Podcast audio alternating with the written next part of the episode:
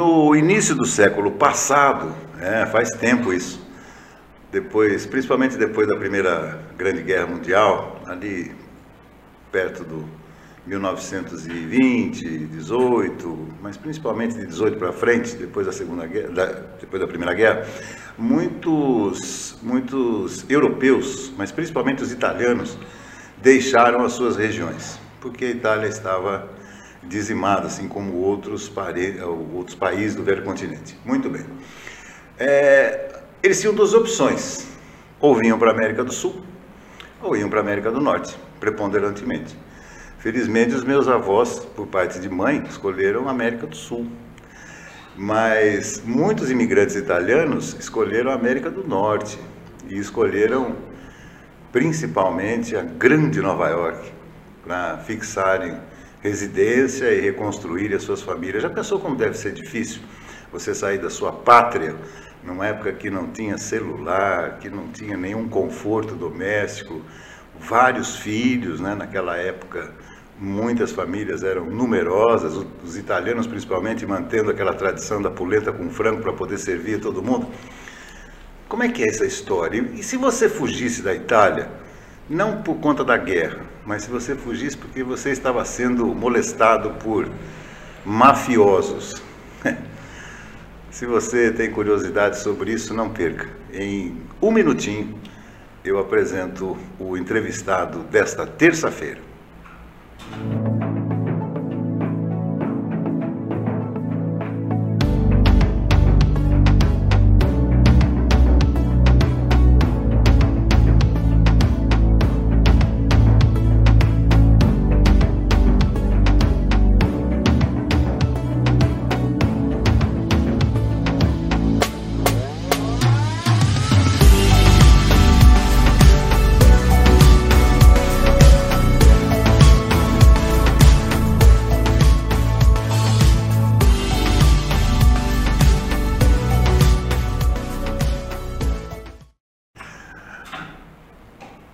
Obrigado pela sua audiência aqui no nosso Farol Entrevista desta terça-feira, trazendo, eu vou chamar de escritor no começo do nosso bate-papo aqui, o escritor Marcelo Voit Bianchi, é, porque você tem tantas, tantas atribuições profissionais, mas hoje você vem aqui como escritor. Marcelo, seja muito bem-vindo, viu? Um prazer tê-lo aqui no nosso Farol. Boa noite, Beto. Boa noite toda a audiência que você tem. É, você é um você tem muita história também, com certeza, é, no mundo também. jornalístico que você participou, né? É, é impressionante, todas as pessoas que te conhecem admiram muito o trabalho que você fez. Para mim é um grande prazer estar aqui. Mas, é, e, e, você sabe que eu, eu, comecei a ler o livro, né, O Capo da Máfia, né, que aliás foi destaque também na edição da Tribuna de Oliveira desse final de semana, a italianada vai, vai, vai devorar, não vai comer, vai devorar, porque é, é, tem muita singularidade com as histórias que a gente ouvia, né, dos nossos avós, mãe, pai também, passando isso para a gente também. Mas eu vou falar sobre a obra, mas antes eu queria falar um pouco mais sobre você. Uma alegria tê-lo aqui, nós já batemos um papo aqui no Farol sobre metaverso, e aí eu prometi para a nossa audiência que hoje falaríamos sobre o seu livro. E exatamente nós estamos vivendo uma semana de Bienal, né? onde os livros estão em alta finalmente, né, Marcelo? Em alta. É, existe um público que ainda não se acostumou às versões digitais, né, que sofreram muito também, porque teve, é. ficamos aí com alguns estabelecimentos totalmente fechados. Né? É. E geralmente elas estão dentro dos shopping centers, né? então naquele momento foi bastante difícil. É, e o mercado acabou é, tendo esse impacto, principalmente as pessoas que gostam de ler o livro fisicamente. Né? Uhum. É, mas agora é o momento, inclusive nós recebemos da própria editora a informação que está lotada. É uma, uma volta assim triunfante, eles estão é. muito felizes ali. Né? Iniciou agora, né? então estão muito Tá, é, tá, muita gente, muita gente mesmo. Aliás, a, a, editora, e agora eu fiquei com medo de pronunciar, porque se fosse um vinho, como que antes seria quiado, mas é chiado, chiado. é chiado mesmo. É o bairro de Portugal, lá de Lisboa. Ah, essa é portuguesa, é, bacana. É, o, eu mandei para cinco editoras e recebi quatro propostas. Uhum. E a Chiado, eu fiz um MBA em Lisboa, então eu tenho ah, tá. uma queda por pelos portugueses, né? E a minha esposa é descendente de portugueses Bacana. também, né? Então, é, e, e, foram lançados, na verdade, em quatro países. Né? É Angola, é, Cabo Verde, Portugal e Brasil. Então, as, os quatro países com línguas, né? é, com a língua portuguesa. Então, esse foi um dos motivos. E como se tratava de Europa, né? Quem sabe o livro entra num, num sucesso, é mais fácil distribuir também para depois outros países europeus, né? Então foi com esse objetivo. Exatamente. O, o, o Capo da Máfia, é, ele traz aquela, aquela história que eu tentei resumir aí no começo do nosso bate-papo de um, de um italiano que é perseguido e tal, sai com a família de lá e vai para Nova York. Mas você tem ideia de quantos filmes já foram rodados com esse com esse pano de fundo, né? Eu me, eu, me, eu me lembrei demais disso aí, porque, lógico, é uma história totalmente diferente, mas tem, tem muita proximidade com uh, origens de italianos que se fixaram em Nova York, não é? Sim. É, é interessante porque, assim, é, os Estados Unidos é, teve um, um, problema também em relação aos bolsões que eles chamam. Tá. Então, não foi só os italianos, né? Uhum os espanhóis, os alemães, principalmente uh, uh, aqueles que não falavam a língua inglesa, né? Por exemplo, os irlandeses tiveram um pouco mais de facilidade, mas também eram um pouco rejeitados, né? É, então, por isso que criam essas, esses bolsões, acabam é, sobrevivendo por mais tempo. Então, a máfia vem da Sicília e se instaura em Nova York. E não foi só em Nova York, né? Depois isso acabou vindo em Boston, é, Atlantic, né? Enfim, são vários é várias cidades e vários estados. Mas exatamente pela dificuldade que tinham de, é, de desenvolver, por exemplo, economicamente, né? Então, é, já era um país industrializado, não, o Brasil ainda era um país rural nesse momento. Né? Então, os italianos vieram geralmente para trabalhar Sim. nas fazendas. Né? Na que lavoura, é como chamavam, né? Na isso, e, e, é o que a maioria fazia na Itália. Né? Então, é, principalmente a Sicília, que era bastante rural ainda. Uhum. Quando eles vêm para a América do Sul, eles encontram isso, mas na, nos Estados Unidos não. Né? Nova York, por exemplo, né, as pontes, né, os grandes edifícios, já estavam nesse desenvolvimento é, de, um, de, um, de, um, país mais pungente, de uma economia mais pungente. Né? Então, eles têm mais dificuldades de se estabelecer. Né? E, é, Ou seja, eles estavam é, é um pouco à frente da Europa, pelo que você está dizendo. Eles é, estavam em, em industrialização. industrialização. sim, com exceção da Inglaterra, Alemanha, uma boa parte. É, a né? Inglaterra é, já é, vem de 1890. Isso, é, já, que foi, né? E, foi o berço da, e, e, e também, da Revolução. Tem a, história né, do, do Rothschild, né, que a gente estava conversando um pouco antes aqui, que ele vai fazer os investimentos nos Estados Unidos uhum. e ele faz aquela. É, os bancos eram locais. Tá. E o Rothschild vem e faz essa ampliação no, nos Estados Unidos como um, um, grande banco que ele quer ter o nível que ele tem na Inglaterra, que ele era tá, o maior. Tá, tá. Em cima disso, a lenda reza, a lenda reza que é, não é à toa que os Estados Unidos é, oferecem já há décadas tanta proteção a Israel. Na sua opinião, vem daí também? Vem, é, eu, eu, não sei se você sabia, o Brasil teve um determinado momento, eu não, eu não consigo precisar a data, mas que os, os, os judeus estavam no Nordeste. E eles são, é, eles são obrigados a migrar por causa da religião nossa que impôs essa saída. E eles vão para Nova York. Nós tínhamos eles aqui, na verdade. Uhum. E a grande parte, alguns voltam para a Holanda, que era um país que tinha mais liberdade, e vão para Nova York porque ainda né, é, é, você tinha uma parte holandesa, que ela foi comprada depois pelos americanos. Né? Então, é, eles se instalaram lá. Nós estamos falando exatamente lá, lá atrás, lá né, atrás. Pelos, pelo, pelo começo da burguesia, como nós a conhecemos, né, o dinheiro como não havia na época, o escambo era mais usado, e depois veio o dinheiro, e aí os judeus acabam entrando nessa de trocar mercadoria com dinheiro e começam a montar as suas primeiras lojas, e daí os primeiros bancos. Isso, e aí os financiamentos, o Rothschild já tinha, tanto que o, o Barão de Mauá foi financiado, muitas coisas pelo, pelo Barão de Rothschild, né? Então eles já tinham essa. O Acre, inclusive, entrou nessa? não tenho certeza se o Acre, mas é, porque o, o Barão de Mauá queria industrializar, porque ele trabalhava para uma empresa inglesa, né? Uhum. E então, quando eles chegam, né, eles fazem os investimentos do crescimento e os Estados Unidos tinha tudo para ser feito ainda, né? Uhum. Estavam Então, a, a, a, as empresas inglesas se, acabam se instalando lá e são financiados vários projetos para ser desenvolvido. E aí a mão de obra dos italianos já não era rural, daí eles já não trabalhavam, no, no, trabalhavam é, fazendo ferrovias, fazendo pontes, né? Era uma outra, era uma outra, um outro tipo de, de trabalho que eles estavam desenvolvendo. Deixa eu te perguntar uma coisa, eu preciso, eu preciso tirar eu preciso tirar tudo que você, tudo que você deve ter pesquisado em relação a esse, a esse passeio, né? Entre aspas, dos, dos, dos, italianos, mas também dos imigrantes de uma maneira geral. É, inclusive, nós estamos falando da, da Bienal do Livro, e esse ano ela é dedicada aos portugueses. Isso. Ah, ah, me diga uma coisa, nós já fomos jovens, nós já sentamos nas carteiras escolares há muito tempo, e depois começamos a nossa vida. E lá atrás, né, é, é passada uma ideia que o Brasil foi pujante e tal, né? na colonização e etc., e a independência. Esses dias eu estava lendo um artigo que me deixou mais confuso do que eu comecei a, a ler esse artigo em relação.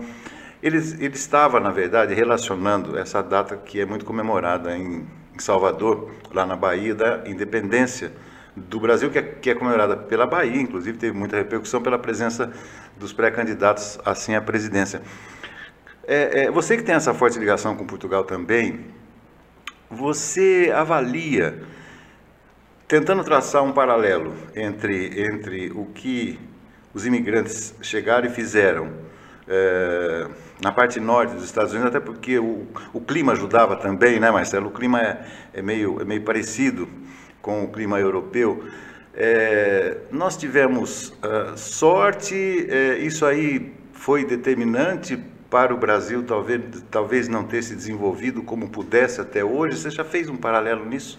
Eu acho que sim. Eu acho que o Brasil ele demorou muito para se industrializar. Se, você, se a gente é, observar os, os grandes, é, as grandes explosões da, da, tecnologia, então, quando vem a máquina a vapor, tem, você tem um boom da, de, de, de, que a tecnologia traz, um, uhum né, uma nova, então máquinas, não, e aí não só a ferrovia, mas né, os teares começam a ser desenvolvidos outros tipos de máquinas mecanizadas, né? Uhum.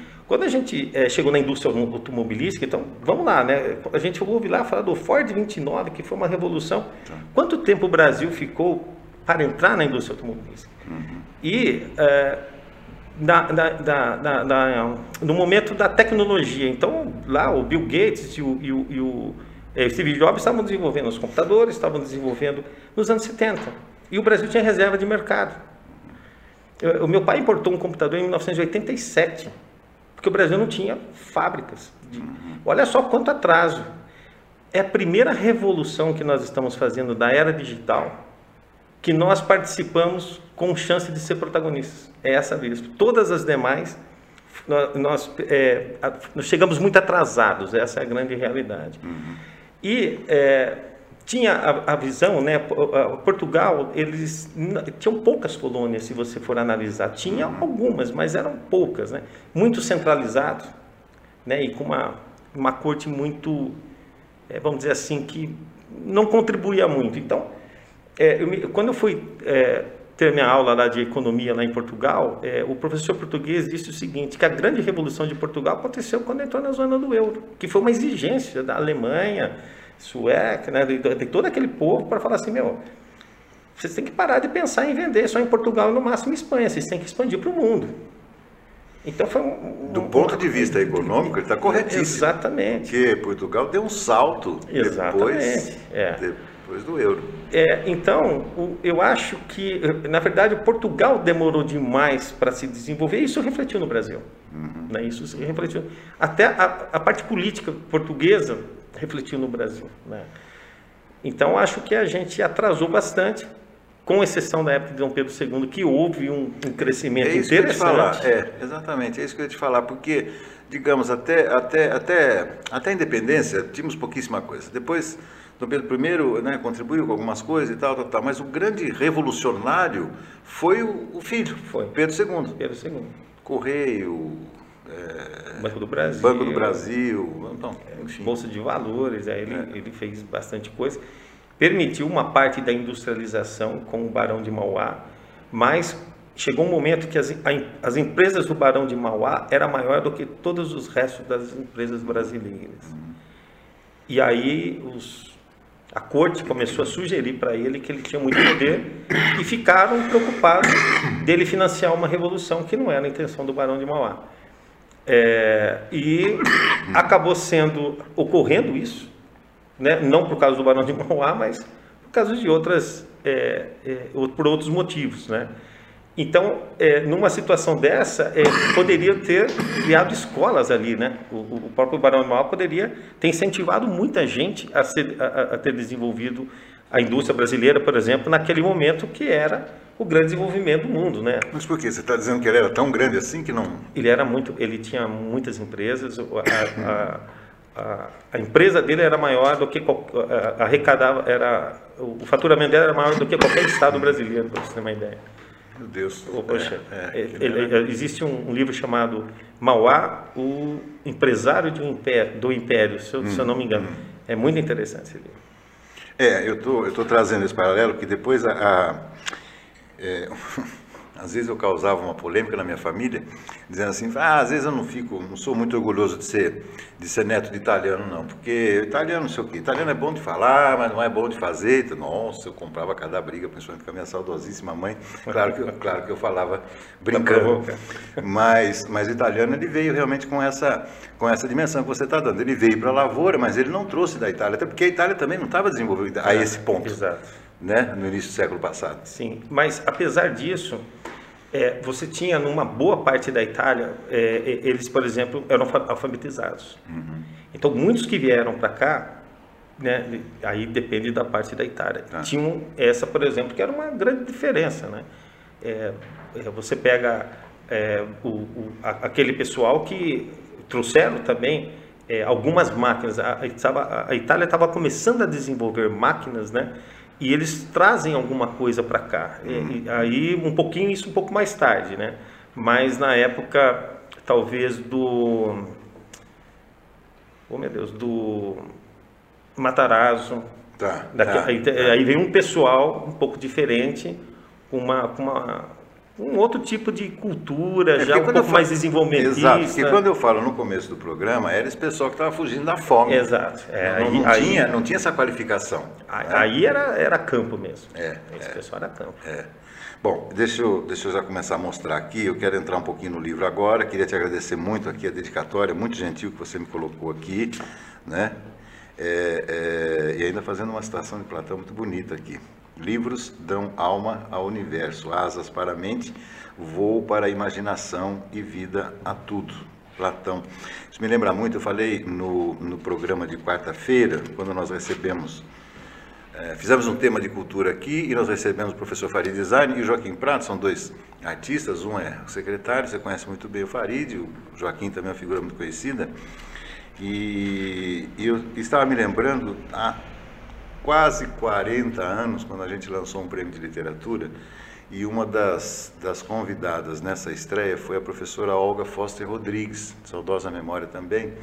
Mas ela fez, Marcelo, um discurso tão emocionado, mas tão emocionado porque ela viu aquela juventude toda. Ela falou: Olha, os livros, vocês têm que guardar os livros como se eles estivessem embaixo do travesseiro, que os livros são os nossos grandes companheiros.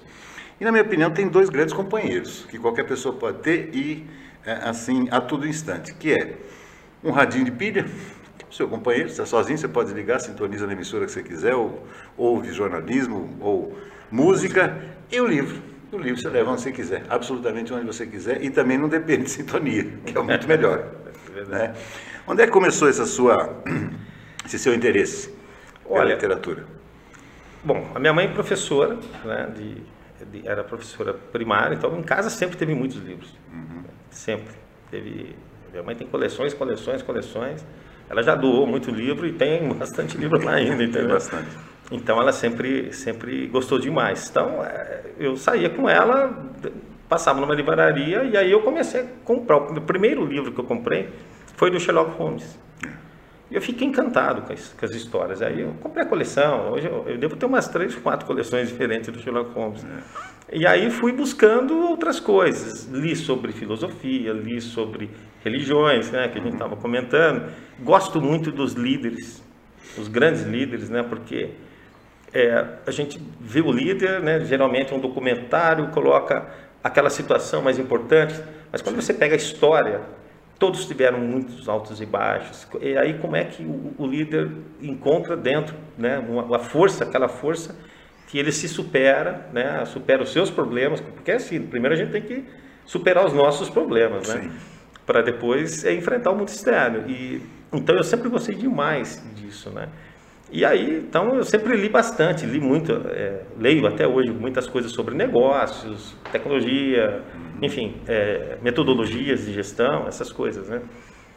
E gosto de algumas coisas desse tipo. Da máfia eu tenho vários livros, né? Então é, eu devo ter lá uns 40 livros só sobre máfia. História, quase todos do Mário Puzo eu tenho, hum. né? Porque ele não escreveu só o Poder do Chefão, ele escreveu tá. outros livros, né? Mas tem muita. E aí eu comecei a pesquisar, porque eu gosto muito do, do, do filme e gosto muito do livro. Tá. E aí foi muito mais naquela é, falta do Mário Puzo, porque ele faleceu, que não tem mais novos livros, que eu comecei a pensar nisso. Falei, pô, se tivesse uma história assim, e fiquei. E faz muitos anos que eu comecei. Né? Eu tenho uma. É, são mais de 18 anos. Tá. Porque eu só escrevo no final do ano. Só na época do dia 26 de dezembro, porque eu não viajo no final do ano, tá. até dia 10 de janeiro, dependendo do ano. Então, ficava no ócio lá em casa, tudo bem, você vai no clube, você vai o quê, né? Vai na casa do amigo, aquele negócio. E aí eu comecei a escrever. Mas é, dois ou três anos depois, a minha mãe teve um AVC. E eu perdi a vontade de, de escrever. E fui voltar em 2019. E em 2019 eu é, escrevi é, fui na, na é, um, o último churrasco da pandemia foi na minha casa, no aniversário de uma tia minha, tia Regina, e a gente não sei porque saiu o assunto do, de ter um escritório na família. Pô, não tem um escritório na família. Alguém fez um comentário desse? Eu falei, não, mas vai ter, né? Porque eu tenho. E ela queria ler. Aí eu peguei, escrevi, é, dei uma revisada, mas eu parei no meio. Na verdade, eu tenho mais um tanto escrito já. Tá, tá porque eu achei que ia ficar muito grosso. Eu falei, o cara não vai, não vai comprar, Entendi. ou mais fininho ele vai comprar, e se fizer o sucesso eu faço a trilogia. E aí ela, ela pediu para ler, gostou, mas ela é muito fã, é, minha fã, então eu falei, não, não vale. Vou mandar para a amiga dela, que é a Glória, que estava junto lá, falou, não, eu quero ler também. Aí, quando ela falou, não, que o livro era bom, eu falei, então vou... Aí eu fui Opa, buscar as editoras. Sim. Então saiu dessa você sabe, forma. Você sabe o que você está me contando? Você está me dando um grande incentivo. Deixa eu, deixa eu ver se a gente consegue pegar aqui. Está aqui. Ó. É, é, o, livro do, o livro do Marcelo. E, e, que eu comecei a ler, eu falei, espera um pouquinho, isso aqui isso aqui está pior que pipoca em jogo de futebol, né? você começa e não para mais, o livro é a mesma coisa, feitas as devidas proporções, né? É, é, porque é uma leitura agradável, eu gostei logo de cara, e, e, e você está me incentivando porque eu comecei a escrever um livro faz um pouco mais de um ano, comecei a falar sobre comunicação. Queria fazer registros de uma associação da variedade com a qual a gente tem que se comunicar diariamente. Falando com a sua mulher, falando com o seu filho, falando com o seu subordinado, o seu, é, é, o seu parceiro, é, falando com os seus familiares. Você sabe que a gente muda, né, Marcelo? A gente muda os bastante. Vizinhos, os né? vizinhos, né? os colaboradores, os superiores, os inferiores, bom, enfim. E aí eu parei. Eu parei, inclusive, depois que minha mãe faleceu, faz um ano e pouquinho mas gostei dessa sua ideia, gostei dessa sua ideia, pegar um período do ano, entrar de cabeça e, e, e terminar. O meu está paradão na, na metade. Se, se, eu, pelo menos é, é da, da, forma que funciona para mim. Se eu não mergulhar, porque é. aí o que, que acontece? Eu volto, começo a ler tudo de novo para pegar o é, clima, né? Claro, claro. E aí, aí começa a sair as coisas, né? E só que daí começa a trabalhar de novo, tal, né? Volta aquele ritmo de, de vida que nós temos. E aí não dá para dedicar, porque não dá para dedicar, por exemplo, duas horas, daqui a pouco tem a reunião, sim, não, sim, não, sim. Não, não, flui, pelo menos para mim não flui, né? Então foi dessa forma não, que eu e essa volta que você falou é, é, é, exatamente o que acontece. Né? É. Você para um tempo, você tem que voltar, tá, você começa para entrar no... Lembrar entrar quem eram os personagens. Exatamente. É, é isso aí. Bom, deixa eu te perguntar. É, é, basicamente, como você falou que, que, que, gosta do tema, que gosta do assunto, você, você é, é, é um livro de ficção, claro. Uhum. É um livro de ficção e, e, e, você se inspirou em algumas dessas histórias. Você fez um dessas histórias. Você fez o quê? uma, uma, uma mistura de algo que você tinha visto, é, imaginou isso que pudesse ter acontecido? Foi assim? Foi dessa forma, mas eu queria levar é, trazer né, para as pessoas que, que, que, iriam ler o, o, livro alguns momentos da época. Né? Então tem tá. algumas, é, alguns é, momentos é. que a gente, então, principalmente lá na, é, na, na grosseria lá do. É, do é. ele, então eles contam, é um momento que eles se reúnem para. Na verdade, aquilo ali é aquele bate-papo de amigo, né? Sim, Mas sim. é um bate-papo para informar o que está acontecendo, né? Em paralelo. Certo. Né? Então, certo. é a Primeira Guerra, né? Então, enfim, são, são vários relatos que eu acho que isso ambienta. Tá. E também traz informações, faz nós, nós buscarmos, né? É, alguns, algumas informações que, que eu não tinha e, e, e acaba é, frutificando na, na, na, historinha aí do livro. Aliás, né? aliás saindo do livro indo para o indo cinema, é, o que ficou muito claro, o, o, filme do Titanic que fez tanto sucesso, é aquela, é aquela terceira classe lá que a, é. a tal da Rose se encantou com a terceira é, classe e não queria sair mais de lá. E era aquele italiano mais rude que estava É, era, né? era isso mesmo. Inclusive o namorado. é isso aí. Né? Largou todo o luxo que é. tinha, primeira classe e tal, e foi lá dançar com todo mundo. É isso mesmo. Beleza. É, é, agora, deixa eu te perguntar uma outra coisa que eu tive muita curiosidade até, e quase que eu te pergunto aqui naquele nosso bate-papo sobre metaverso. É, é, a máfia é romântica. Mas um tempinho atrás, eu vi um filme já antigo, você deve ter visto também, Atlanta, é, é, bem antigo, a máfia mata. Mata. A máfia mata. Qual é a sua não tem nada de romântico aí, né? Não. O que, que você romântico, tem romântico são os personagens. São os personagens. Mas a história, a história é pesada, né? É, é. é porque como é que surge a, a máfia? A máfia, ela surge quando o Napoleão, ele começa, o Napoleão fez fora o, o Império Romano, a maior estrutura legislativa, quem foram, foram os códigos napoleônicos. Uhum. E ali que ele, ele, ele acaba é, demonstrando o seguinte: você tem que ter um juiz, você tem que ter uma lei aonde as pessoas se baseiam e, e não pode ser o senhor feudal que escolhe, né? A gente já assistiu várias séries dessa forma, livros, né? O senhor feudal que escolhe se o, se ele vai preso, se não vai preso, se ele devolve a galinha que ele roubou, enfim. Sim. E ele, então você precisa ter uma, uma, uma legislação que faça toda, todo esse amparo. E a, a, não era diferente, em toda a Sicília é, você tinha os senhores feudais. Então vem a polícia profissional, que antigamente quem era? O senhor feudal tinha os seus soldados ali tomava conta do pedaço. Não, agora o Estado, né? Só que existe uma, a cultura, né? você muda a legislação, não necessariamente o uso e costume Sim. que você vai conseguir. Sim. Então, o cidadão, o, do, o, próprio dono da terra, começa a ter roubos de, vaca, mercadorias, enfim. E aí quem que, quem que vem ajudar? Tá. Né? Então ele começa a fazer é, o, o arrendatário, né? ele acaba arrendar a terra para uma pessoa, porque ele fala assim, olha, se eu não tomar conta, daqui a pouco eles vão invadir a terra. Esse arrendatário é um, é, surge na, na, na, sociedade como uma pessoa de destaque que antes não existia.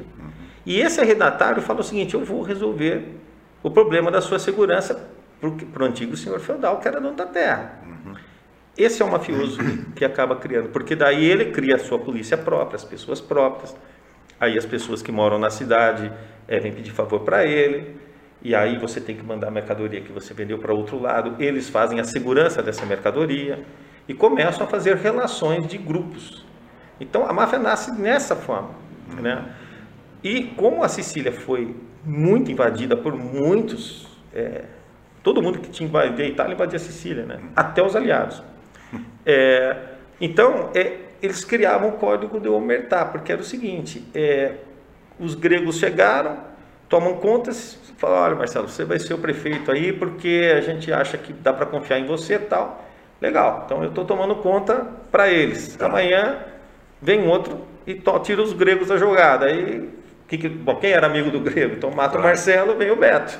Entendi. Então isso aconteceu. Então por isso que vem o omertá, que é muito forte lá, uhum. que é a lei do silêncio. Uhum. Porque eles não falavam nada, porque eram, né, eram as pessoas que moravam ali estavam sofrendo essas. Então vem por essa violência do externo, na verdade, e a falta do Estado naquela, na, naquele local né, específico. Quando os italianos vão para Nova York, quem que protegiam? eles, eles eram discriminados. Sim. Então aí vem o italiano, que é o dono do bairro, que começa a dar proteção. Isso, isso, isso. E aí é o seguinte, se você falar, né? E aí você, o filme do Poder do Chefão, a primeira cena é essa, né? O, o senhorzinho chega lá para falar o seguinte, pô, eu acreditei na justiça, eu acreditei na polícia, eu acreditei, só que fizeram tal coisa com a minha filha e depois bateram nela e soltaram os caras, né? E aí o próprio é, Dom Corleone fala isso, é, e você acreditava, agora você vem buscar, para eu fazer justiça. É exatamente o que acontecia, né?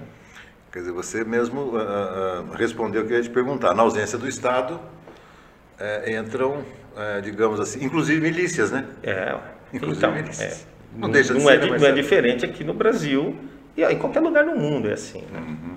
Então, se você tem mais o, o Estado mais seguro, né, a própria justiça funcionando, a polícia prendendo, a pessoa fala, poxa, não, né, se eu fizer tal coisa, a chance de ser preso é muito grande.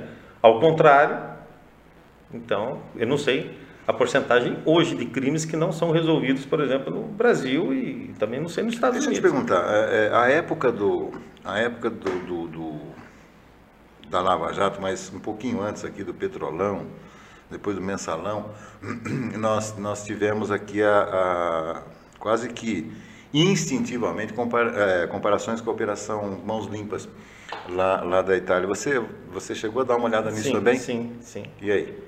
Então, é, eu, eu não gostaria que, que ocorresse o que ocorreu lá. Né? Que eles falaram o seguinte, é, espera, né? porque a máfia tem uma, uns ditados assim, né? nós temos que mudar para ficar tudo igual.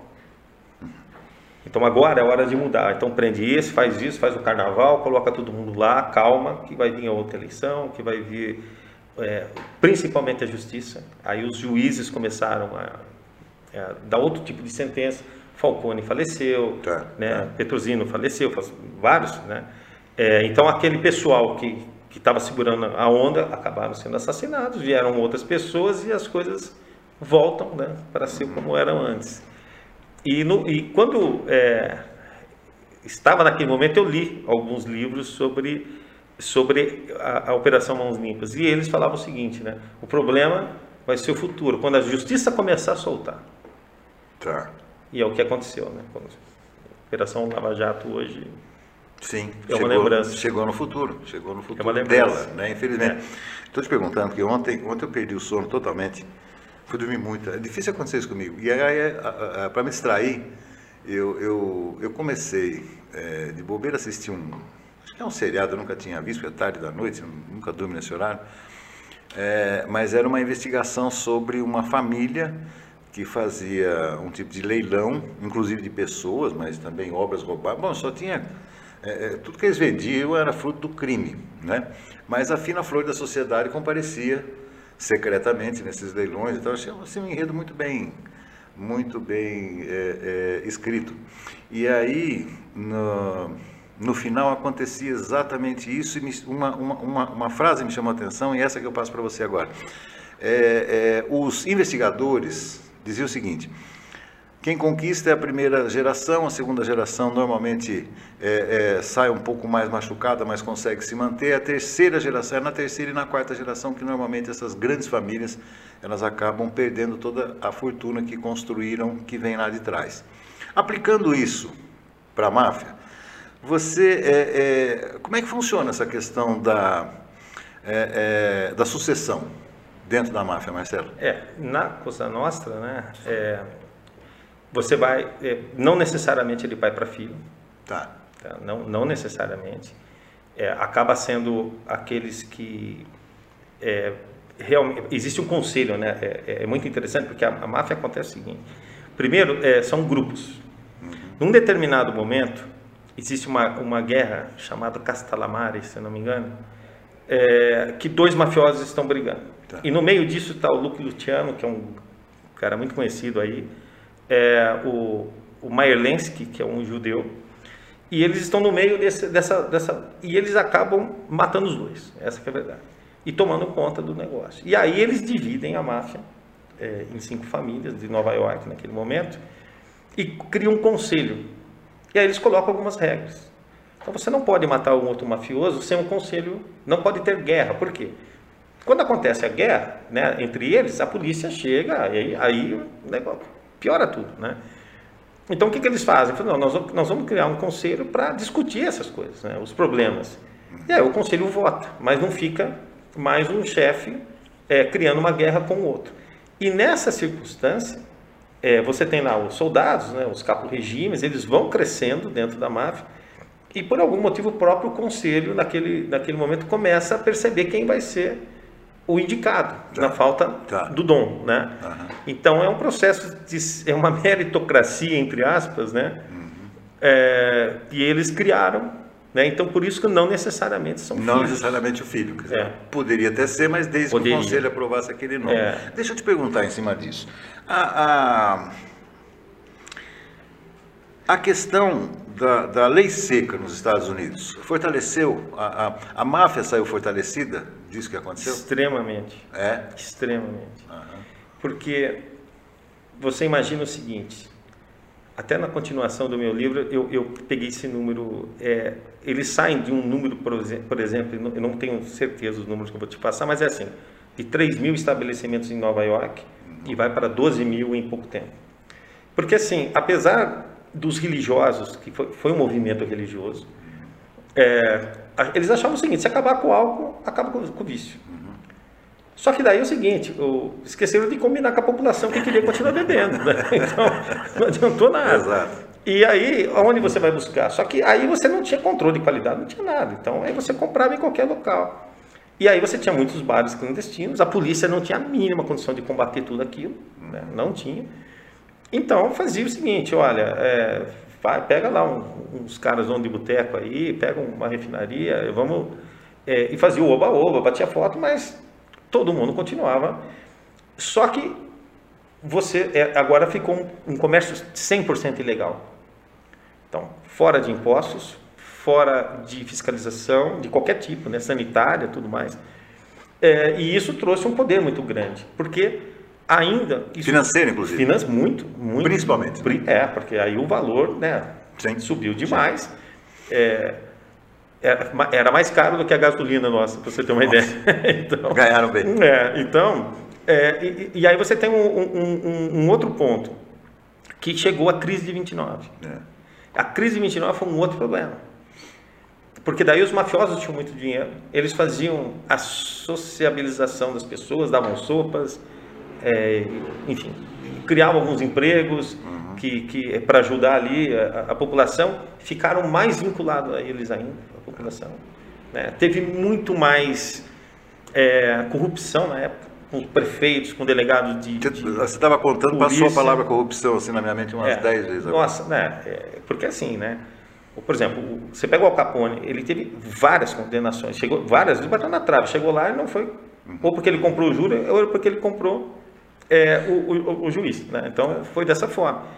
Ele só não, ele só foi é, preso, como fala, só por causa de. Mas acontece que mudaram todos os jurados tá. que foi sorteado. Tá. E ele não sabia. E aí não teve jeito, porque daí o júri deu. Né? É, e aí, a partir daí ele foi pego. Mas ele, tava, ele sempre ele, tava, ele tinha certeza que ele não ia ser preso, porque ele sempre tinha comprado. Uhum. E essa vez não comprou. Que impressionante. E nem o Elliot Ness. É, Elliot Ness. Esse é o, o, grande. Esse é o cara, né? Esse é, tanto que os filmes Intocáveis é baseado nele. Apesar dele nunca ter encontrado o, o Al Capone, né? Ah, Mas é. foi a rede dele que, que, que prendeu. Interessante, interessante. É, é, lógico que é, quando eles vão fazer um filme, eles romantizam um pouco. Claro, né? claro, claro. Mas o interessante foi isso: é um contador que pensou de como fazer a, a busca, eles conseguiram encontrar o, o, o, livro do contador do Al Capone também. Então, é o, o contador do grupo do, do NES, e aí a hora que ele pega aquele, ele fala, olha, aqui, tem, aqui dá para a gente ir. Porque tinha um lance de, de, Porque passou a ser federal também, se eu não me engano, esse. esse porque daí saiu da, da esfera local. Tá. Porque era do imposto de renda. Uhum, uhum. Existe algum acervo sobre, sobre Al Capone que você saiba? Olha, tem, tem muitos livros assim, os maiores mafiosos, e aí sempre tem 10, 20 páginas é, escritas sobre ele. É, ele realmente foi bastante temperamental. Uhum. Né? Ele era pegar o taco de, de violência, né? pegar o taco de beisebol e, matar o fulano que estava traindo ele. Era um cara bem. Eu estou dizendo isso porque recentemente eu fiz uma visita para o doutor Siddhartha Carneiro Leão, delegado de polícia e membro aqui do nosso farol, e ele está montando lá, as duras penas, lá um museu, mas o museu dele está tão bonito, mas totalmente relacionado, é, é, educativo, né? óbvio educativo, mas relacionado a, a, a, drogas, né? Todas as drogas que são conhecidas e tal. Está muito bem montado. Espero que ele, que ele abra né, para visitação, principalmente de estudantes, o mais rápido Meu possível, Deus. porque vão ter uma, uma aula Meu só de frequentar e falar, olha, vou te mostrar aqui, mas ainda é, é, está sendo montado. E lá ele, ele, ele, ele dedica uma parte desse pequeno museu que ele fez ao Pablo Escobar. Ah. É, ele falou, fui lá, visitei Nossa. as coisas. Tá? Então ele, ele teve especial cuidado com o Pablo Escobar, por isso que eu estou te perguntando isso. Ah, então dá uma dica para ele. Pega a época do Luque Luciano, que foi nessa época que a máfia italiana começou a ele trazia da Turquia hum. e fazia o refinamento na Sicília para distribuir para os Estados Unidos e Canadá. Foi o começo da, da da entrada da droga mais pesada, né? Porque tinha, sim, mas sim, não, sim. não na quantidade industrial, né? industrializada que teve depois. É, começa com o Duque do Tiano. Está contando algo extremamente interessante. Então começa, vem da Sicília, é, já vem, é. já vem pronta para consumo. E aí o que acontece? Chega um momento que a comissão começa a perceber que começa a perder a mão dos seus soldados. Uhum. Então aí começa uma, uma, um, um, um, grupo da comissão a, a não querer, então é, a, a, que que, que faça droga, porque aí começa o crime mais federal, começa a ter um outro tipo de problema. E aí começa a ter algumas guerras da, da, da máfia também por causa disso. Entendi. Nós estamos indo. Eu sabia, eu tinha certeza absoluta que o papo ia, o tempo ia passar muito depressa com esse papo gostoso. Antes da gente ir para o nosso intervalinho comercial, deixa eu te perguntar. Nós estamos falando em, nós estamos vivendo hoje em dia, né? não só falando, estamos vivendo uma época dos costumes, né, estão, estão sendo é, colocados à nossa frente para serem revisitados, né, principalmente relacionamento humano, relacionamento entre, entre, entre casais, é, bom, enfim. Como é que era o relacionamento com os mafiosos e as mulheres? Eu queria te perguntar. Uhum. Você, você lançou um olhar especial sobre isso também. Como eram tratadas então, as mulheres? As mulheres italianas, elas sempre foram muito fortes. E, aliás, eu conheço uma siciliana, Opa. uma siciliana, que ela fala que tem todo um sotaque carregado, né? Que ela falava assim, Marcelo, na Sicília quem manda é as mulheres, mas aí ela que está falando também. Mas eu, ela falava assim, por quê? Porque os homens iam para a guerra, os homens iam é, na luta, então a gente tomava conta da casa, minha mãe tomava conta da casa, minha avó tomava conta da casa. Então elas têm um, um, uma, uma determinação e um espaço bastante grande, lógico. É um povo machista, não dá para falar que não é, mas as mulheres, esse papel é bastante, é, o papel da mulher é bastante forte. É aquela mãe mesmo, né, que toma conta dos filhos. A preocupação, porque o marido foi lá para a guerra ou é um mafioso que sai. É, quem que toma conta daqueles meninos sim, lá, sim. que era um número também muito maior do que nós temos hoje. Hoje dois filhos, um filho, né? As famílias eram Algumas nem, nem, nem filhos, né? Eram é. seis, sete, né? É. Até para trabalhar na própria, isso, é, isso, né? Isso. No, no, no sítio ali ou na fazenda, né? É, e, e, tem um ponto é que tem mulheres mafiosas também, né? Tem, tem algumas mulheres que sobressaíram, é, tiveram altos cargos né, dentro da máfia. Olha. É, então tem, tem algumas histórias bastante interessantes, né? E tem uma, é, existe um, um código de ética entre os mafiosos, né? Que é assim, é um estado dentro de um estado. Então essa lei aqui não pode mexer. Por exemplo, se um mafioso sai com a mulher de um outro mafioso ele tem o direito de matar. Tá. Dentro tem, desse é, é, acabou é, cara, você pode fazer, tá. cara, mas a esposa é sagrada. Outra coisa, é, não envolver e aí foi quebrado lá na frente esse, mas era não envolver a família. Então é assim, se o, o problema é, é o, o, a pessoa e não o filho dele que não tem nada a ver com isso, a esposa que não tem nada a ver, a filha. Então é, é, é tinha uma proteção com a família. Isso caiu nos anos 60 com o Totorrina que é de Corleone.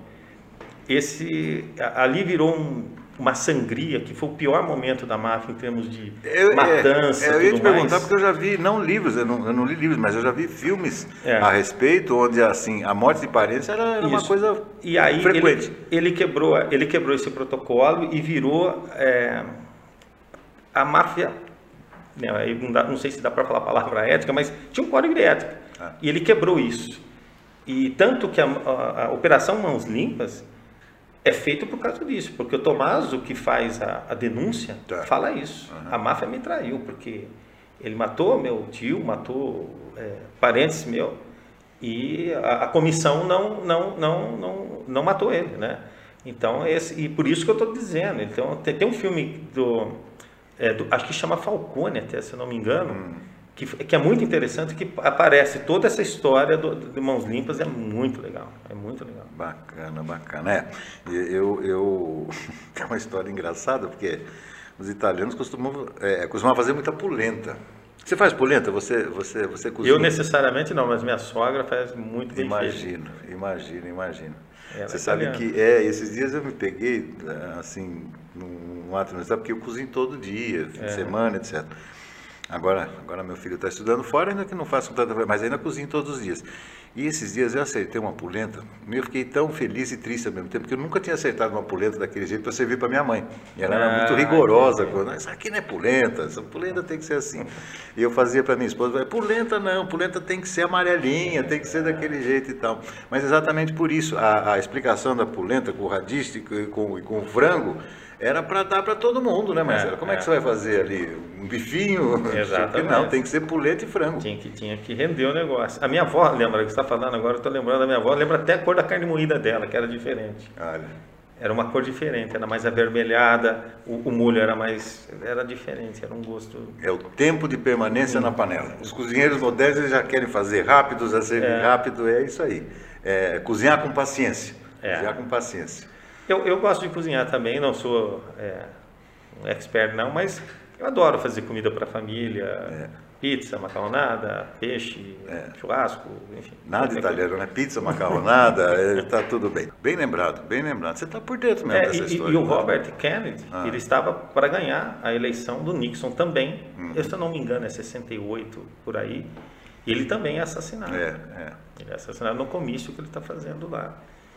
Então, é, mas, é, voltando nas artes, né? Eu, eu acho que a Itália, é, ela teve um período que foi difícil, foi quando Mussolini assumiu. Né?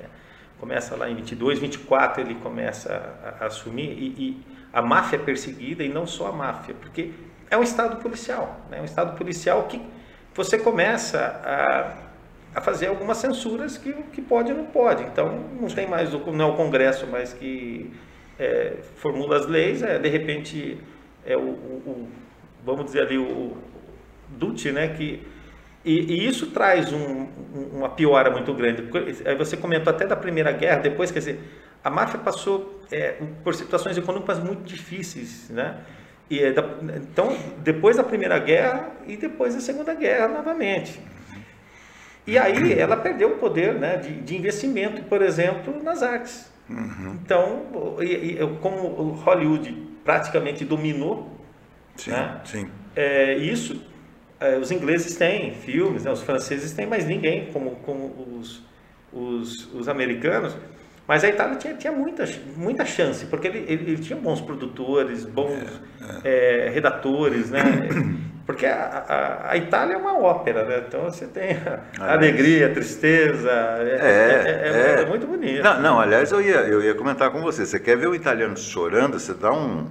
Hoje não é tão comum, mas dá, dá, dá, um, dá, um, dá um disco daquele antigo é, e põe uma vitrolinha perto dele, sai. Quando você volta, ele já bebeu, já chorou, já não sei o que. A gente, caruso para ele. É, dá um caruso que ele, que ele se diverte. É claro que eu estou falando, é, é, eu estou falando do, da, da, das das artes, né, mas eu não estou absolutamente negligenciando a contribuição, né, principalmente na Renascença, na, na, no, é. todo, todo aquele movimento que se deu em torno ali de... E você está lembrando de Milão, de Florença, né, tantas, tantas contribuições que deram para a humanidade. Mas literatura, ou, ou, ou, de uma certa forma também, eu me lembro do... Você deve se lembrar disso também, das aulas de direito, né, é, é o berço, né, do nosso direito, de boa parte do direito do mundo, vem da Itália. É, né, Roma. Vem da Itália. Vem da Itália. Os códigos canônicos, né? É. Então também é, é, bem. Porque tinha. É, como é que Roma iria fazer para pôr a ordem né, em todo aquele império? Uhum. Através da legislação. Né? É, é. Então eles desenvolveram muita coisa, né? muita coisa mesmo, nesse sentido, inclusive, de regulamentar o Estado. E você vê, a nossa Constituição é tão. Para a gente ter uma ideia, a nossa nova democracia, nossa nova Constituição, né? Eu tinha uma professora de História que falava, não se esqueçam de uma coisa, hein?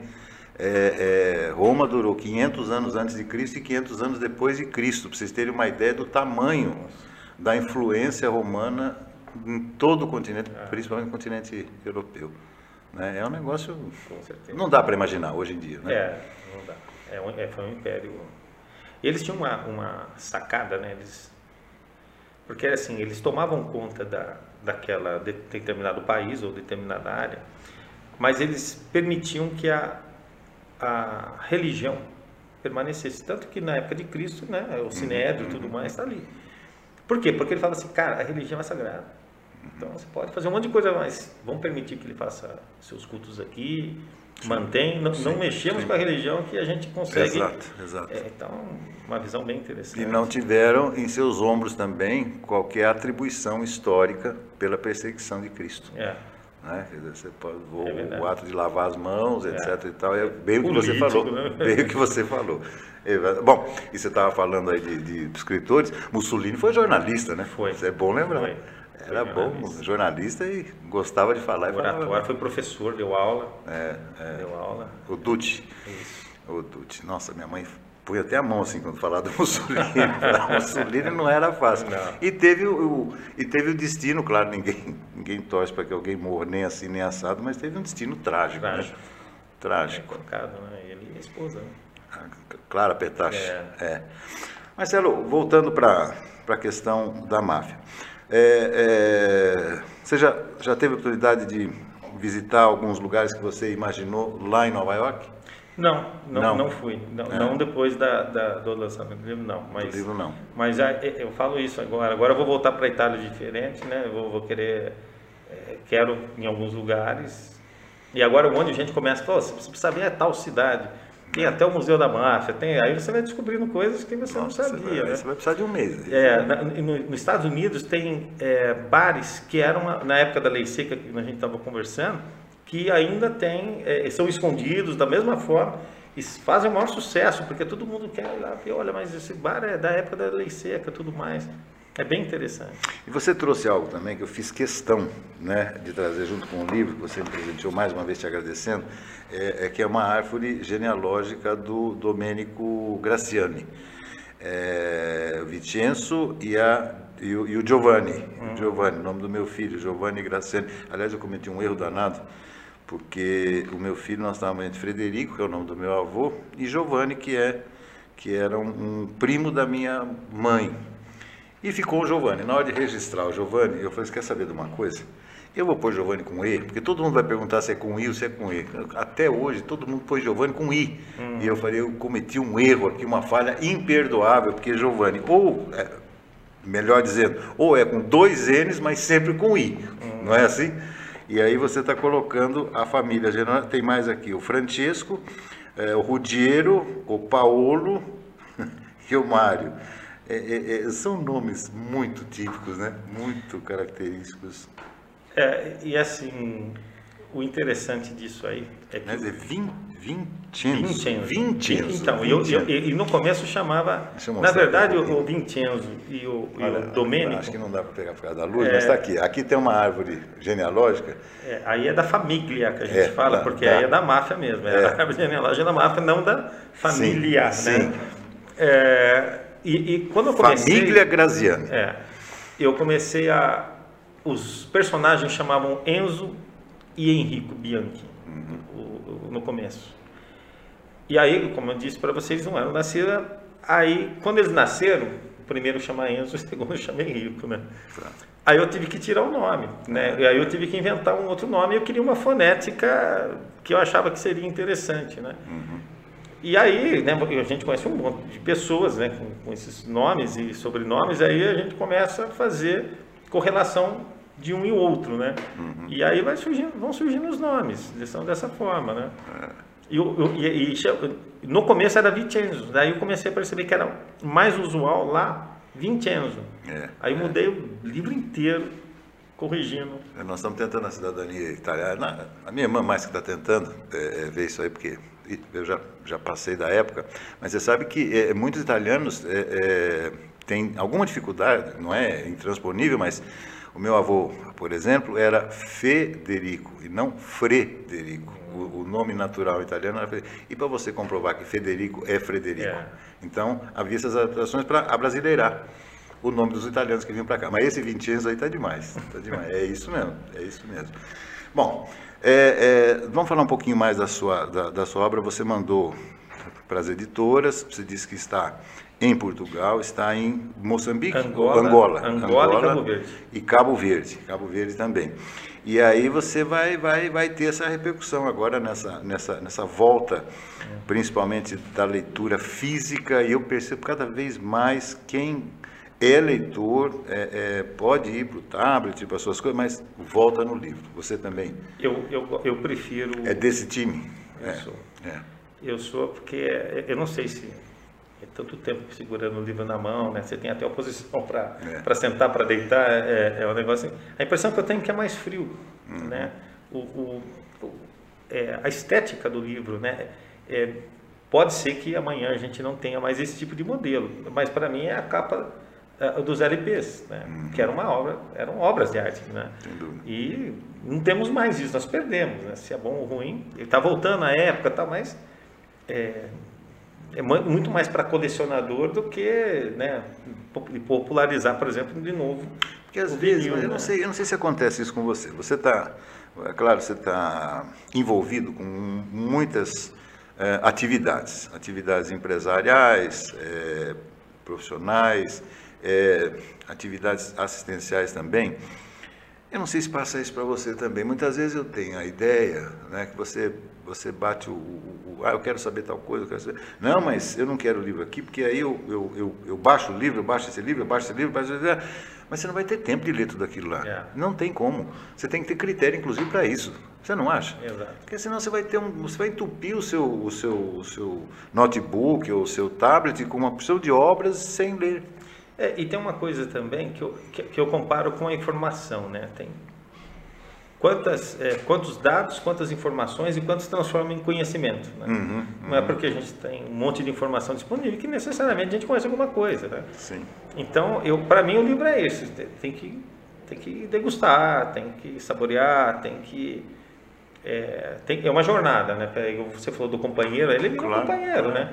Porque a, a diferença também é que é uma linguagem em que o seu cérebro ele, ele, ele cria imagem, ele cria a voz das pessoas. Sim. Eu me lembro quando eu era pequeno, eu adorava é, gibi, eu e meu irmão. E então tinha lá Mônica, Cebolinha e tal. Eu me lembro quando o Maurício de Souza lançou o primeiro desenho. Uhum, uhum. E eu fui ver e falava, mas essa não é a voz do Cascão, porque para mim não era aquela perfeito, voz. Perfeito. Foi impressionante, assim, eu levei um choque e não gostei dos desenhos. É. Por quê? Porque não, esses não são os personagens. Olha só, porque na minha cabeça eu tinha criado a forma deles conversar, o sotaque talvez, seja lá o que for. Mas é um negócio impressionante isso, como é, mexeu comigo. Foi a primeira vez que eu. Porque, é, eu, por exemplo, os personagens da Disney, não, eu assisti primeiro os desenhos, depois eu fui, assistir, sim, fui ter o gibi. Sim. Mas a, do, a voz do Pato Donald a gente já sabe é, há mais já conhecia tempo. mais tempo. É. Agora, do, do Maurício de Souza, não. Todo, toda a turma dele, tanto que nunca me interessei assim. E você, e você falou algo muito interessante, que eu tenho fotografias, acho que já era o destino da, né, da minha vida. Eu, eu, eu, eu gostava tanto de gibi, que é claro que eles iam sobrando. E, e, aí eu tenho fotos como se eu estivesse simulando no quintal da minha casa uma, uma, uma, banca de jornal e revista ali. Então, aí você vai né, sobrepondo história, você lia de novo. E como você falou, mas antes do programa, você, você me chamou muita atenção com um hábito muito saudável. A gente estava falando de tirar um tempinho para a leitura, que é importante, mas de você fazer doações, né? porque é, é, a gente percebe que às vezes você tem aqueles livros que são seus xodós, eu tenho porção aqui e tal, mas eu não vejo muito é, é, assim campanhas ou é, é, incentivos às pessoas a doarem simplesmente livro e não trocarem. A gente vê muita, muita questão da troca. Hoje, hoje menos comum, acredito até. O que, que você tem a dizer para quem queira doar? É, eu, eu concordo com você. Tem alguns livros que fizeram parte, por algum motivo da nossa vida, de uma tal maneira que a gente se apega. Né? Mas tem outros que não. Né? Tem, tem vários outros que não. Então, é, eu, eu, lá na, na, Atlas, a gente tem uma, uma videoteca e uma biblioteca. Então, livros de gestão, tudo mais e tal. É, eu doei uma boa parte, outros é, sócios também, pessoas, então fica lá. E é, algumas, é, eu tinha, eu acho que eu doei esse ano aqui uns 200 livros, né? É, alguns eu, aí você tem que achar o público que é tá. onde você doa, né? Então, mas eu acho que tem que acelerar, porque eu, eu acho que é tão rico né, o conhecimento que a gente adquire, mesmo na história, que, que é o romance, seja, seja lá o que for, mas é um desenvolvimento, né? É um desenvolvimento claro. intelectual ali que você. E, e, e, as pessoas estão até lendo frases muito curtas. Tem, tem amigos meus que falam assim, Marcelo, mas se o cara mandar uma frase de tal tamanho, o texto eu já nem leio, mas olha só, está é, perdendo a, né? o hábito da leitura. É, é. Né? Isso não, não vejo com bons olhos, não. É, é, seria uma pena uma geração toda não desfrutar de todo aquele conhecimento que a gente não eu falo olha né? eu, e, e, você tem tanta razão que eu quero associar esse seu comentário com a própria área do jornalismo é, nesse, é, nesse imediatismo que a gente tem no, no Twitter por exemplo que é que é a plataforma queridinha né, né, dos jornalistas, a gente percebe muito mais é, é, sujeito tirando um sarro, ou cutucando o outro, ou um outro profissional que fala. E às vezes uma. Raramente alguém sai com alguma informação de última hora. É, e quando vê um texto um pouco maior, você percebe, você, você já vai correndo. Isso para o jornalismo é muito ruim. Porque você está habituando pessoas a lerem manchetes. Eu convivo com leitura de manchete desde que eu me conheço por gente. Então, por isso que até a manchete ela é importantíssima para levar alguma curiosidade para você, senão você não lê o texto. Realmente. Isso é um problemaço. É, porque é, eu já ouvi, né, várias pessoas, não, mas matemática não vai mais precisar porque saiu a calculadora. É. Não, mas tem um raciocínio, né? Sim, tem, tem todo um, é, nós temos que entender que, que, que, por trás disso tem um raciocínio lógico, tem outras coisas. E o livro não deixa de ser isso, porque se, dependendo, você vai lendo o capítulo, é, e, e, você se depara com coisas complexas, extremamente complexas, né? E se você bobear, você perde a, a, a mão da trama, né? Você tem que voltar. Sim. De tão complexo. Sim. Então, até para a intelectualidade, desenvolvimento é, cerebral, enfim, eu acho que é, a gente precisa incentivar mais né, as pessoas. É, não, não sei se existem campanhas hoje é, nas escolas para incentivar os alunos e deveria ter. Né? Qual premiação que você daria aos alunos, né?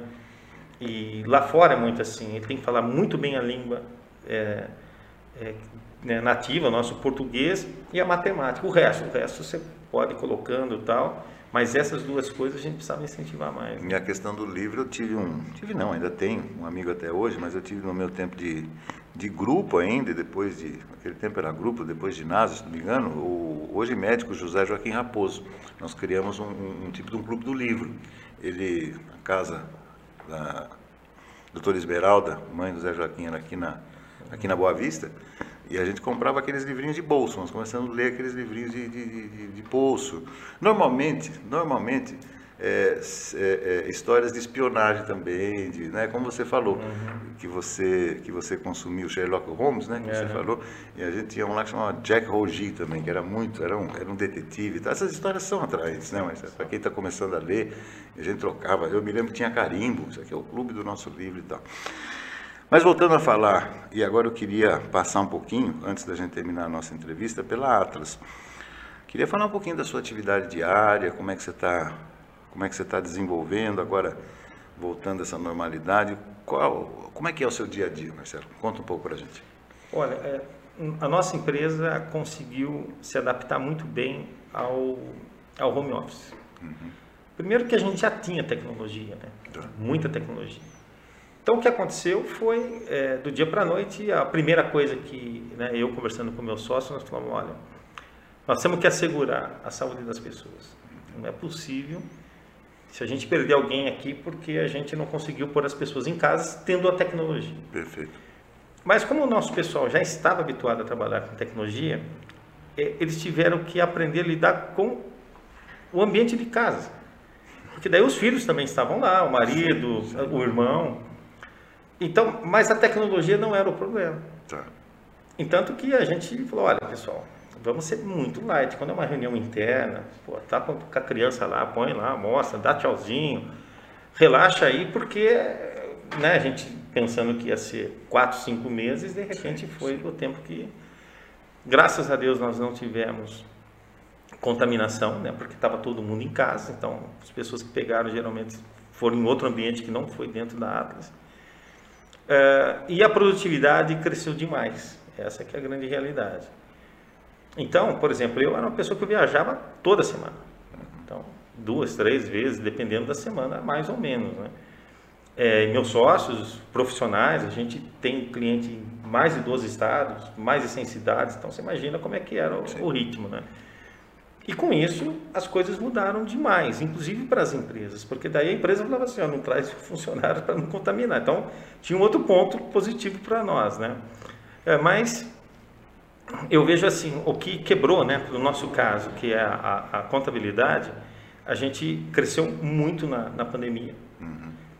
É, tivemos buscas, a cada 10 empresas que vêm, são 9 de fora porque quebrou aquele paradigma da empresa ser regional da cidade.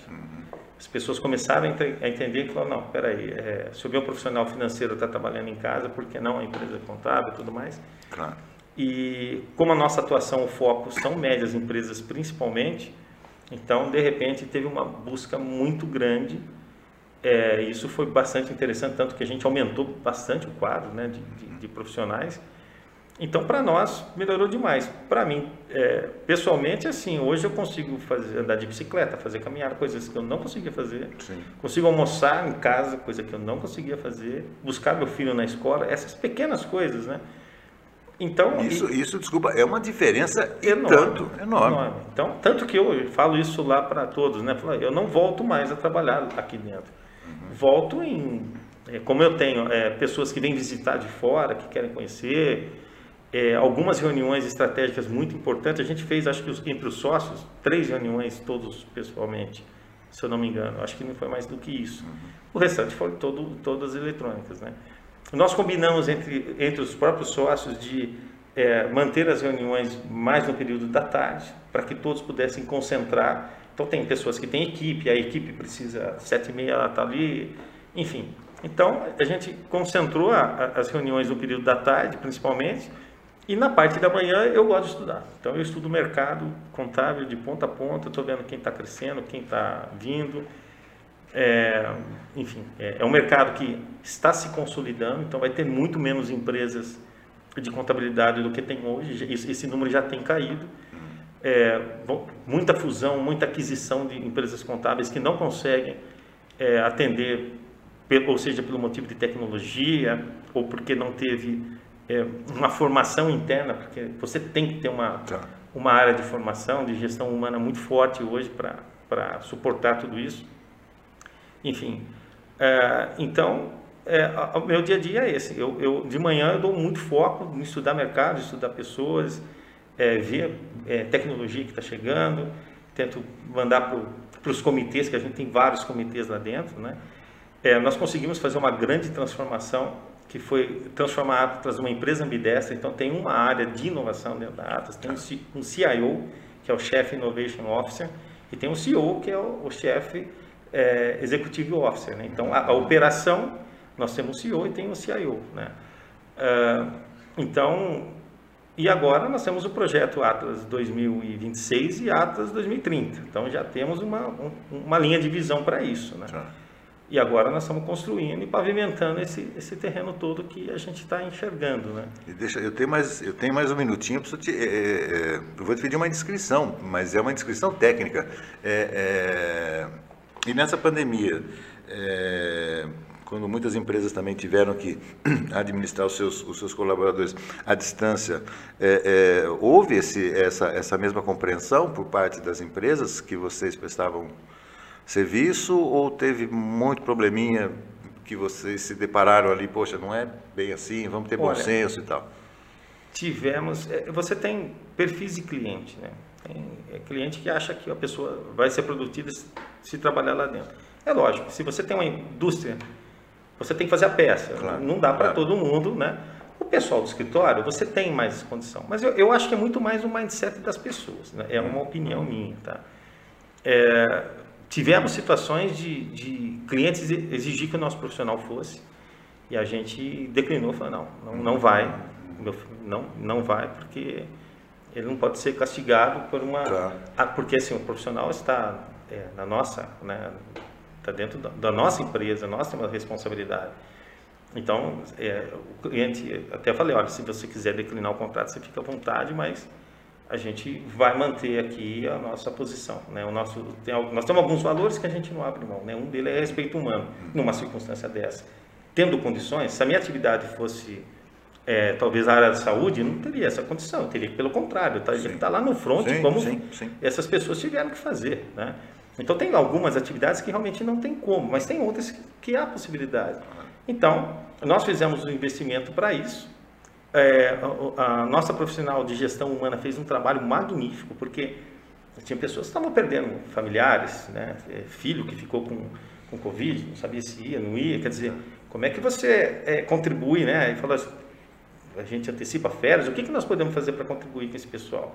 Tá. Porque nós temos que entender que nós estamos numa pandemia que é um momento extraordinário. Então você tem que ter medidas extraordinárias. Não adianta a gente querer né, ter a regrinha do, do, do, do, antes da pandemia. Antes da pandemia você tinha uma exigência agora. Agora a gente vai ter que flexibilizar e atender ao profissional que é humano que está lá atrás. Isso traz é, um, uma união muito maior, trouxe para a gente uma união muito maior entre eles. Eu me lembro que teve vários setores que foram afetados e a gente tem as carteiras. E numa reunião que eu fiz, é, já testando todo o equipamento nosso, a primeira reunião, eu disse o seguinte: pessoal, vai ter. É, vários setores vão ser afetados e outros vão explodir, porque isso vai acontecer. O que, que vocês têm que fazer? Equilibrem. Não, a gente não quer dispensar ninguém. Então, se tem um setor que tem lá três, quatro que trabalham só para aquele setor, qual é a possibilidade daquele setor que está crescendo, uhum. eles fazerem um rodízio? É, falar, olha, agora é o momento de um dar a mão para o outro, né? É. E nós não dispensamos ninguém. Né? Pelo contrário, a gente contratou gente. Né? Bacana.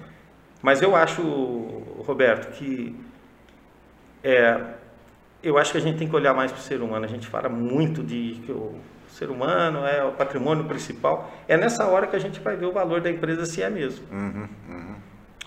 É, os valores da empresa não devem estar ali naquela tabuleta de entrada, né? Exatamente. né? Nem a missão. Nem a é missão. Esses valores têm que estar é, é, difundidos. É né? o DNA. Né? É, exatamente, exatamente. Falar pra, assim, da boca para fora não é legal. Bom, para a gente concluir, Marcelo, queria te agradecer muitíssimo.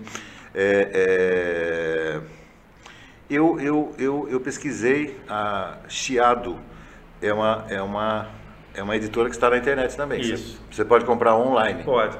É, o, o, o livro... O livro está físico, inclusive, né? Físico. É, é você. É, é, aqui no Brasil é a, é a, editora Atlântico que representa a Chiado. Tá. Né? É, na Amazon tem o, o, o, físico e tem o digital, né? A quarto centenária aqui tem alguns exemplares que, que a gente é, levou para lá. Agora recebi o, o, da Nobel também lá de Piracicaba, que é fazer. Eu falei que eu estou sem livro nenhum. É, os últimos vieram aqui para você e para Fabiano. Fabiano. É, mas eu até falei, olha, eu vou, amanhã eu vou estar na Bienal fazendo a noite de autógrafos, né? Bacana. né? Fui convidado pela editora, até tive o prazer. É, então eu quero ver se eu já encomendei uma parte lá e ele só está tudo aqui na Bienal. Espera para daí a gente leva um lote para você.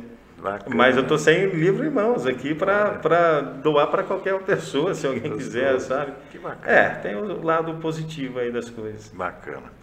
Marcelo, mais uma vez, sucesso. Marcelo Voit Bianchi, hoje entrevistado aqui no nosso Farol Entrevista, queria agradecer muitíssimo. Tá vendo? Promessa é dívida. Hoje nós não falamos de metaverso, senão nós vimos até meia-noite aqui. É, com certeza. Queria te agradecer muito, desejar para você muito sucesso. Você é uma pessoa vitoriosa e, e, e dona assim, de um conhecimento fantástico. Assim como eu, leitor, leitor, um árduo leitor, isso é muito bom, isso enriquece a gente, isso melhora a nossa vida e espero rever em outras oportunidades também, Marcelo. Muito obrigado. Um prazer, foi um prazer e será um prazer novamente. Acho que a conversa flui, como você falou, a gente não vê. Não vê. É, só faltou garrafa de vinho. É verdade, é verdade. Trazer um quente da próxima é. vez. Esse é Marcelo Voit Bianchi, é, que está lançando seu livro Capo da Máfia. Agradeço mais uma vez muitíssimo, Marcelo. Olha, não se esqueça, o recorde da entrevista do Marcelo você recupera no YouTube, também nas plataformas do Farol de Limeira.